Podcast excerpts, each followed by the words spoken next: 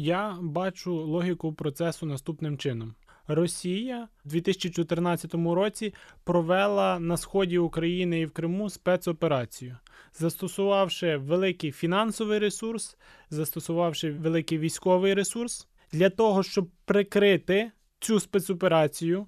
Війну проти України Росія придумала легенду, що в Україні відбувається громадянська війна, що Росія ні до чого і Росія лише учасник, який бажає миру в цій громадянській війні. Основна ціль Росії це щоб Україна говорила як з рівноправним суб'єктом з представниками ОРДЛО. І основна ціль України це дати світу зрозуміти, що Росія це є агресор, що Росія це є ляльковод, і так звані ДНР і ЛНР вони є повністю підконтрольні Росії. Тому говорити потрібно з Росією. І коли політики починають самотужки проводити якісь е, розмови з невизнаними республіками, це може надати їм певної легітимності, і цим може скористатись Росія.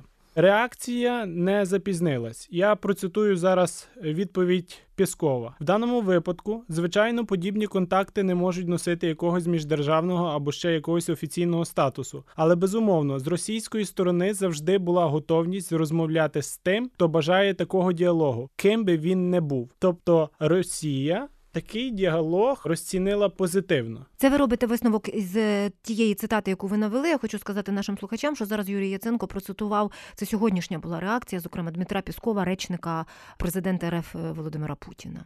Так. І ви розцінюєте ці слова як позитивну оцінку дій Надії Савченко. В них простежується така оцінка. Окрім того, моя особиста позиція, що Україна не має вести переговори з ДНР і ЛНР. Вона має визнавати суб'єктом агресії Росію. ДНР і ЛНР це просто їхні інструменти. А чи кожна от позитивна оцінка з боку російських чинів чи чиновників вона насправді говорить про те, що це віддаляє перспективу звільнення українських громадян?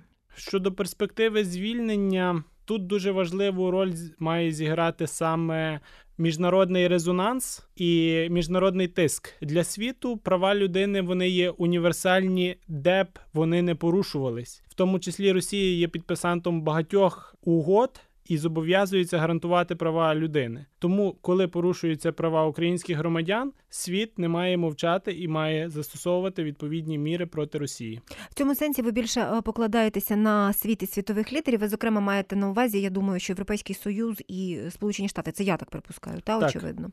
Ще е, закінчуючи тему е, пов'язану з Надією Савченко, я принагідно скажу, що сьогодні о 20-й годині в програмі Громадська хвиля ми очікуємо саму Надію Савченко. Сподіваємося, що вона прийде, тому що попередньо вона підтвердила свій прихід і буде можливість розпитати її докладніше, що вона вкладала в слова, які прозвучали так, що ця поїздка її в мінськ потрібна була для того, щоб посилити мінський формат. Тобто, що стоїть саме за цими словами, ми запитаємо, сподіваємось, у самої надії.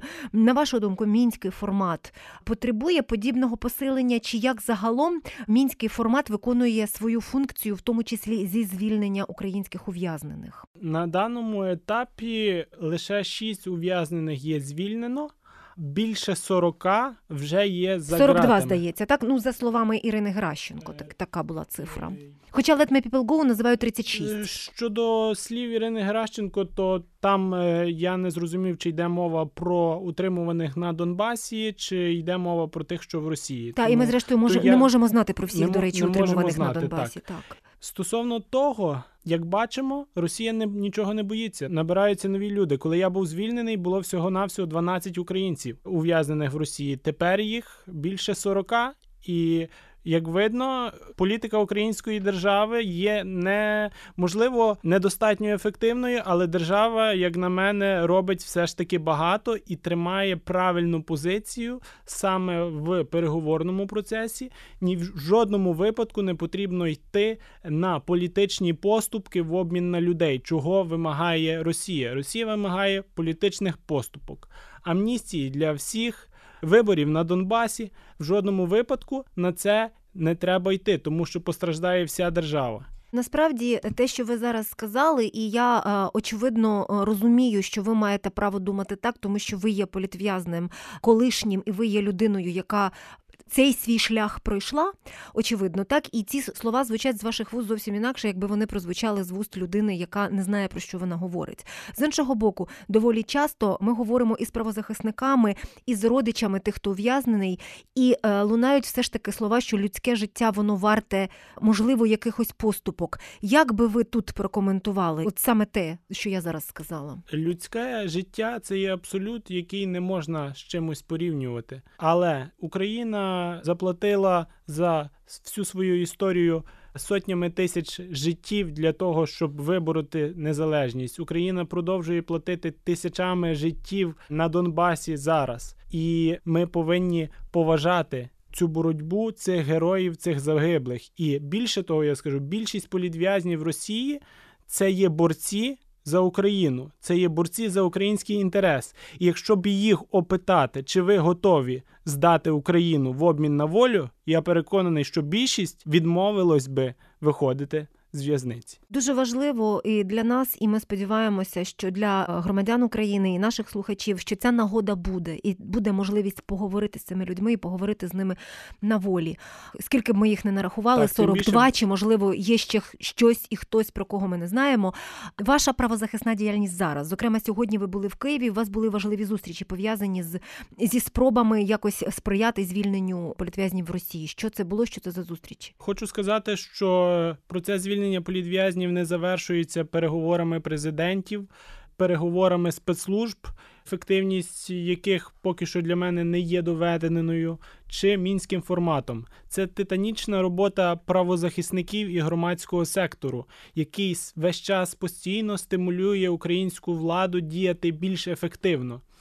І саме максимальна популяризація цієї теми на міжнародних майданчиках, на різноманітних конференціях, парламентських слуханнях, донесення інформації до світових політиків і відповідні рішення світових політиків, вони мають значний ефект. І коли саме про мою діяльність дізнався пан міністр від е, закордонних представників Міністр про ефек- закордонних справ, так, так. пан Клін Пан Клімкін. Клімкін від представників закордонних делегацій, які сказали, що вона є ефективною, і він сам відзначив ефективність таких безпосередніх свідчень постраждалих членів їхніх сімей. І зараз потрібно акцентувати увагу саме на тісній співпраці громадського сектору разом з державою, з зарубіжними громадськими організаціями Amnesty International і з урядами інших країн. Сьогодні в мене була зустріч з екс-міністром внутрішніх справ Німеччини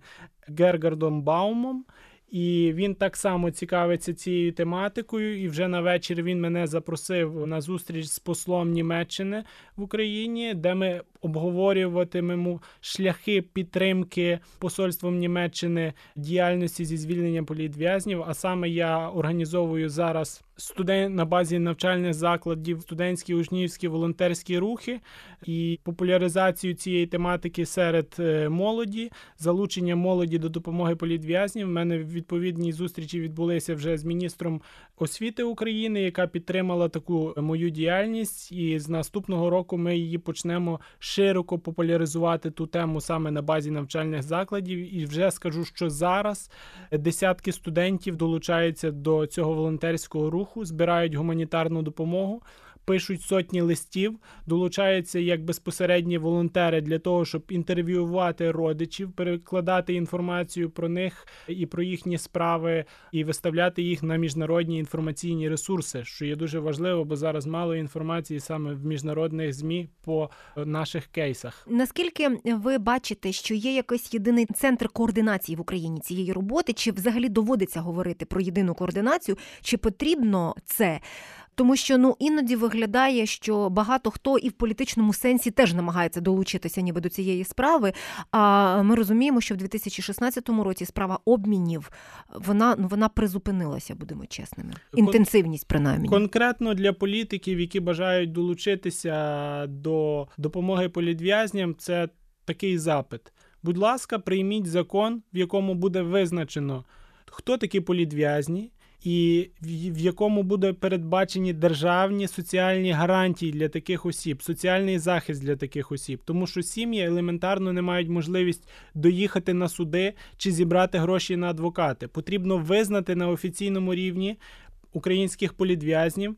До прикладу, аналогічний діючий закон є закон про жертв політичних репресій, закон про жертв нацистських репресій. Я думаю, потрібно прирівняти таких осіб до жертв репресій і надати їм відповідний соціальний захист їм і членам їхніх сімей.